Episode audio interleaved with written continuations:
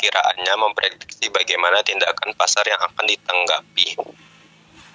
Ada harga sekarang. Ini adalah harga terbaru dari perusahaan target pada penawaran produknya. Kemudian ada volume penjualan yang berarti kuantitas penjualan produk.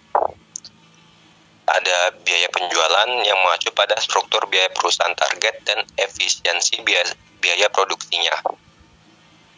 Ada margin kotor yang berarti adalah perbedaan antara jumlah penjualan dan biaya penjualan. Biaya operasional adalah biaya yang berkaitan dengan pemasaran, layanan, pengiriman, dan administrasi serta research and development. Perusahaan di industri yang berbe berbeda memiliki struktur biaya industri yang unik dan berbeda.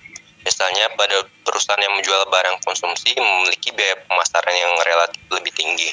Sedangkan pada perusahaan teknologi akan lebih menghabiskan banyak uang untuk uh, kegiatan research dan development.